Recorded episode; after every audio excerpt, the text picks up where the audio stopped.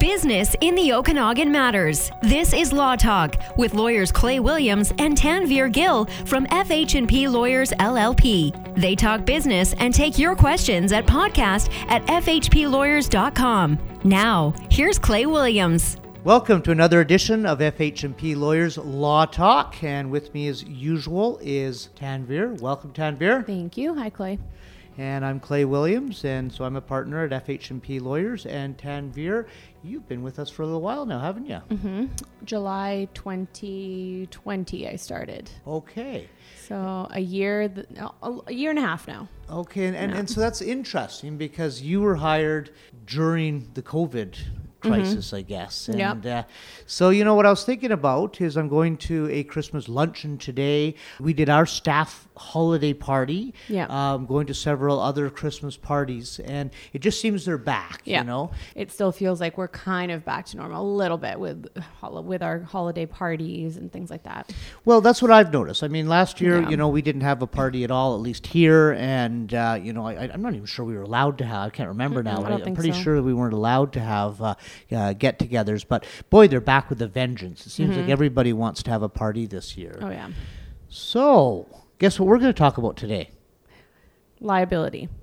Well, liability in relation to to hosting parties. Yeah, it's a good topic for this time of year. Obviously, like there's law firms holding parties. I'm sure other commercial hosts are having tons of parties. Our clients are hosting Christmas parties. So it's such a good, relevant topic for this time of year.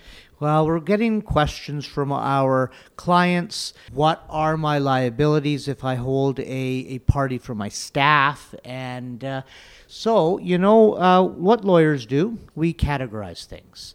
Uh, what we generally call this area of law is, is host liability. And what type of host, and then we further categorize it, because that's what we do.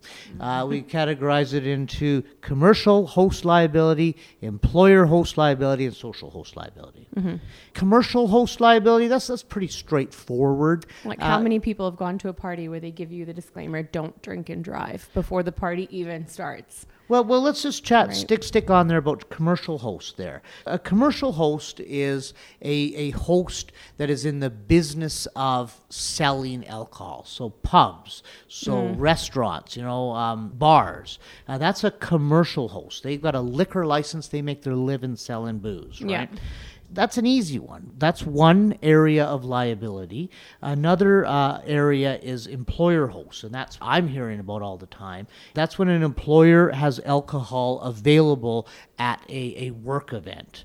And then, then the last area is social host liability, and that's you know someone who has a house party or a social gathering, Yeah. and uh, you know maybe brings the alcohol or bring your own booze event. But that that's kind of a social host. Yeah. The liability that, that I want to talk about today is liability in a civil court. When a person overconsumes, causes personal property damage or personal injury. You know, I'm not talking about uh, infractions or offenses under the liquor laws or WCB assessments. Actually, I will talk a little bit about WCB assessments. But, but really, what I'm talking about is a person who suffers personal property damage or personal injury and uh, is looking to recover those damages against somebody who is, is overconsumed at one of these establishments. Okay, so how does it apply if we're at a bar? Let's say we go to one of the local bars, we're all drinking, somebody leaves and gets an accident on the way home. What is the commercial host liability in that situation? Commercial host liability, it's, it's pretty well defined, and I think people expect that. I mean, we're, we're talking about an establishment that's in the business of serving alcohol, um, and, and, you know, it's, it's held to a standard, you know, which includes monitoring consumption, monitoring signs of intoxication. There's more to the legal test, of course, as to whether they'd be liable, and you know, lawyers call that uh, remoteness of damages or or foreseeability. Uh, but generally speaking, I don't think. Uh, most people would be surprised to know that a bar has a duty of care and is held to a, a fairly strict standard with respect to to, to serving. Yeah, I, I think that's the simplest of, of the three. Yeah. That makes sense. We all know that bartenders, bar owners are there keeping an eye out most of the time. They know that they're not supposed to be over serving. So when someone looks severely intoxicated, they say, I'm not serving you alcohol anymore. So that makes sense. What about in the employee context? So what if there's a law firm, they host a party, and in that situation, what is the the business's liability? Yeah, well, this is the no fun advice that we have to give sometimes, you know, and uh, people are come to, to lawyers and say, well, what's my liability in this situation and that situation? And, you know, unfortunately, uh, employers do take on the responsibilities of a commercial host when they are hosting staff events. You know, generally speaking, again, there's more to the liability situation, but, uh, you know, especially where a business provides the alcohol and is aware of an employee's intoxication, then an employee can be held liable for when an employee leaves in an intoxicated state and uh, causes damage. Mm. To meet that standard of care, you know, uh, it, it, it's become pretty much a protocol. Um, most employers would know nowadays that if you're going to be providing alcohol, you should be taking steps to get that employee home safely taxi cab, vouchers. You got it. That's right. It doesn't have to be taxi, but but let's get that employee home, and yeah. so you know maybe a staff member providing rides or you know something like that. Um, and, and, generally speaking, um, that's how an, an employer absolves itself of liability. Course, that's expensive. Mm-hmm. A lot of um, employers don't like that, don't can't afford that. Well, um, but uh, but that's lawsuits are but but then maybe well that's exactly right. So yeah. a lawsuit's a lot more expensive. So uh, so in any event, uh, an employer in that situation is put into a, a, liability situation and does need to be careful.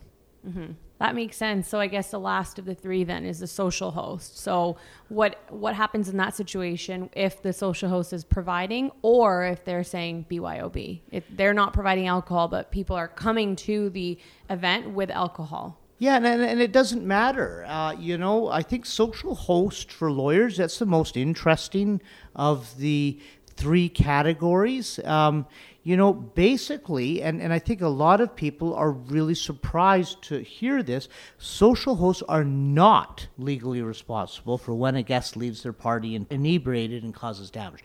There's a difference, perhaps. Morally, should there be some steps taken? You know, perhaps. But legally, very difficult case to try and hold a social host to be responsible.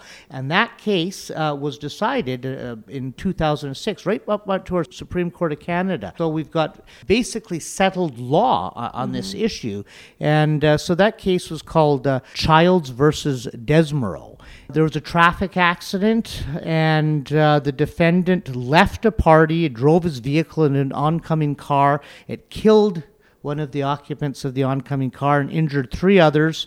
And uh, one of the people that was injured uh, suffered a, a, spinal injury and uh, left her paralyzed from the waist down. So, mm-hmm. very, very tragic yeah. accident. And the defendant drank like 12 beers uh, mm-hmm. while, while he was at the party, is what, what some of the evidence said. And uh, it was a bring your own beer booze event. And so the, the host really didn't provide the alcohol.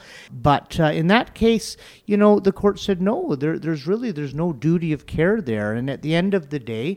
Uh, they said, um, and I'll just quote from the case A person hosts a party, guests drink alcohol, an inebriated guest drives away and causes an accident in which another person is injured. Is the host liable to the person injured? I conclude that as a general rule, a social host does not owe a duty of care to a person injured by a guest who has consumed alcohol, and that the courts below correctly dismiss the appellate's action.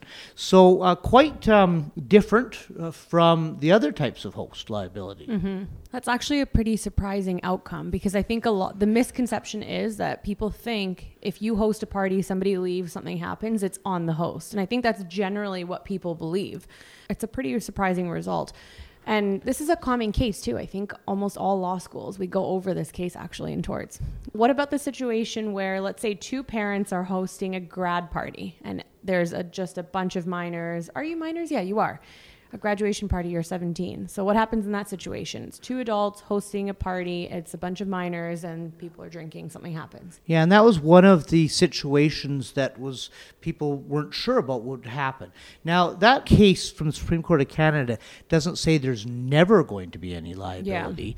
Um, you know, there, I could see situations where that there may be a duty, like if you're pouring alcohol down a person's throat and helping him get into his car or something like that. Yeah. But generally speaking, if you're hosting a party and people are consuming alcohol and you know you're you don't really have that duty to super monitor them. And uh, you don't have a duty to control them. They've got that duty. But i'm not saying there's no situations. Yeah. but one of the situations people frequently wondered about was when parents are hosting like a grad party like you say or something like that. So we've got minors drinking. Of course that's against the law. Uh, but interestingly enough there just was a case last year decided by our very own british columbia supreme court where uh, the uh, the parents were were absolved of any liability Oh, really? now that one there, um, there it was an interesting factual situation, but that case is there. So you know, in that case, the parents did take some steps to try and and alleviate uh, what they perceived to be some liability, and so you know they made it clear to the participants that drinking and driving wasn't allowed. Keys are collected on arrival, and arrangements were made to drive people home. The parents did not provide any alcohol; they were on their own for that, and uh, you know they wandered around and kind of checked the party. When the the plaintiff in that situation left on foot too, interesting enough, and Oh. went and stole a car, uh, but uh, it's a tragic accident. I suppose we, sh- we shouldn't be laughing at that. They went and, and injured people. And uh, the, the case does stand for the principle that uh, even parents uh, letting children consume alcohol, the children, you know, uh, even though they're, you know, 17, 18 years old, so may not be, be held liable. So another surprising case, uh, uh, you know, I think a lot of people would feel. But as the holiday situation approaches, that's the law. Yeah. So um, now, we now have a no fault system in place for people driving cars. Mm-hmm. And that's new for us. Yeah. In all these cases that you're reading, 99% of them are people who leave a party, get into a car, and cause damage. Okay? Yeah. Well, now there's a no fault regime in place. The people that are injured by the driver Yeah. Are only allowed to go after or are only allowed to have their enhanced benefits under the no fault regime. There's no lawsuits anymore. Yeah. I think that's going to be very interesting now. Does it eliminate the whole host liability thing? Oh, I'm not sure, but I feel like there's so many other situations like leaving a party drunk and getting into a fight or leaving a party drunk walking like you said for that one case and freezing to death. So there's other situations where host liability probably is not going to be just abolished. Yeah, you- you're right. It's just when I look at the volume of cases and the, maybe it's, you know, cars cause such horrible damages, you know, but boy, uh, you know, I think there's going to be a lot less lawsuits. Yeah.